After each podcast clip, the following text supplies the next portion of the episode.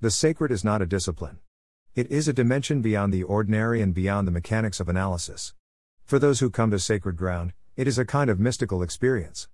A deep and singular encounter. N. Scott Momaday. The chanting, soothing us weary travelers, wound around the pillars before washing over us, cleansing our souls.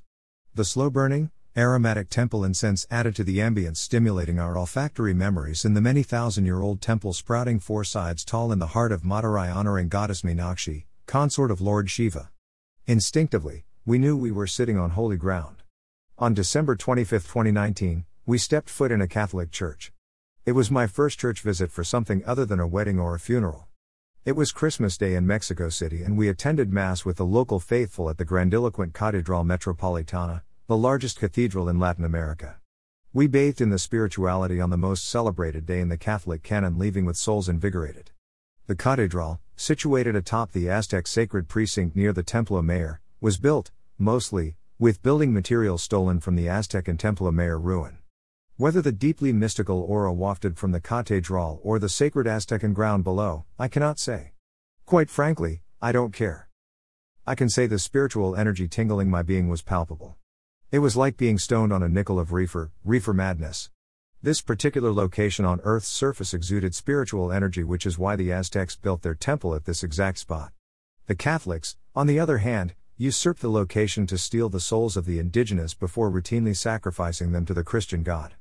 I don't care which peoples claim Earth's pulsing energy is sourced in their God. No matter the mask, Earth is Earth, Earth's spiritual energy is Earth's spiritual energy. Neither Catholic nor Muslim nor Protestant nor any faith can alter the fundamental Gaian essence. Earth is rife with spiritual vortices, tornadoes of swirling spirituality emanating from sacred ground, sacrosanct dirt, sanctified stone. Some have been annexed by temple, mosque, church, and synagogue as organized religions attempt to hoard the holy for their select few.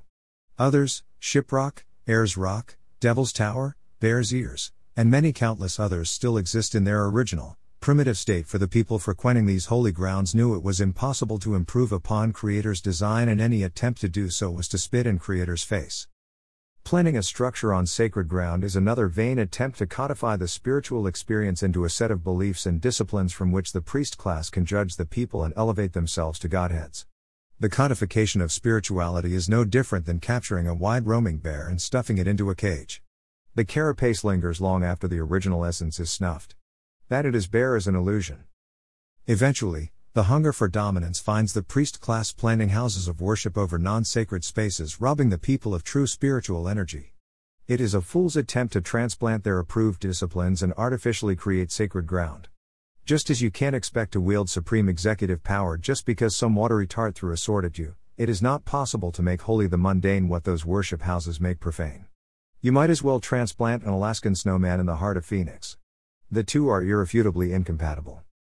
The church can be anywhere folly causes conflict with Aboriginal inhabitants when the church planters fail to recognize it as the place that is holy, not the building. Most attempts to wrest indigenous holy ground are smoke and mirrors making way for the church to worship their true God, gold. The Black Hills suffered the gold rush fate plus the indignity of carving U.S. presidents in the Lakota's most sacred mountain.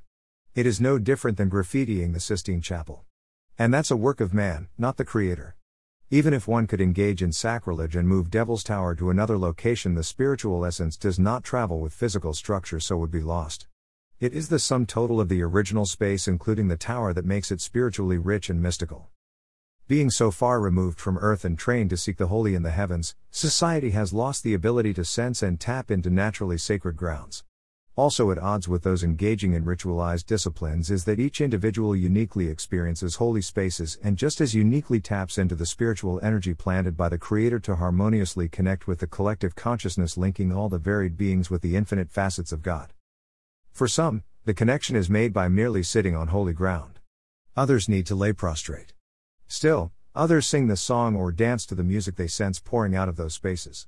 My preference is to sit quietly, in solitude, allowing the sacred mystical to wash over me before tunneling through my pores and fusing with my soul. This technique served me well in Meenakshi's temple, at the Aztec slash Catholic Catedral Metropolitana, sitting beneath delicate arch as the sun set over the far horizon, or meditating in a boat on Lake Minnitaki in Canada, and countless other sacred places both inside buildings constructed over sacred ground and those sacred grounds existing in their original holy form the earth over. I think Vine Deloria Jr. captured it best when he said, The first and great difference between primitive religious thought and the world religions is that primitive peoples maintain a sense of mystery through their bond with nature. The world religions sever the relationship and attempt to establish a new, more comprehensible one. February 20, 2021.